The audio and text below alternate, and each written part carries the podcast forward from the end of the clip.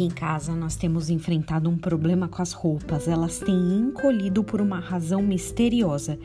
E antes que você fale que estamos comendo mais do que deveríamos, um fato que também não pode ser negado, eu te digo que as roupas de cama também deram uma encolhida.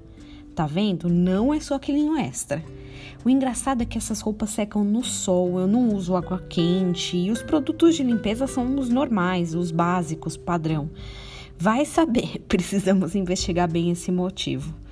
Tem especialmente uma toalha que eu amo, linda, colorida, que eu comprei para minha mesa da cozinha. No primeiro uso, ela cabia exatamente na mesa, mas hoje faltam uns 20 centímetros, uma pena. Muita coisa encolhe em nós.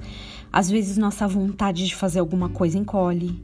Às vezes, a nossa vontade de trabalhar em determinado lugar encolhe nossa vontade de servir as pessoas ou até nossa vontade de comer. Ainda bem que as mãos do Senhor nunca encolhem.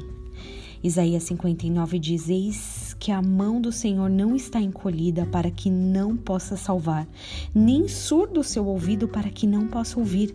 Mas as vossas iniquidades fazem separação entre vós e o vosso Deus, e os vossos pecados encobrem o seu rosto de vós, para que vós não ouça.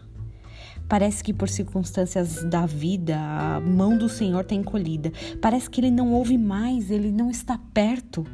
A realidade, porém, é que ele, a mão dele nunca encolhe. Nós, em contrapartida, podemos sim parar de ouvi-lo, senti-lo, de tê-lo perto.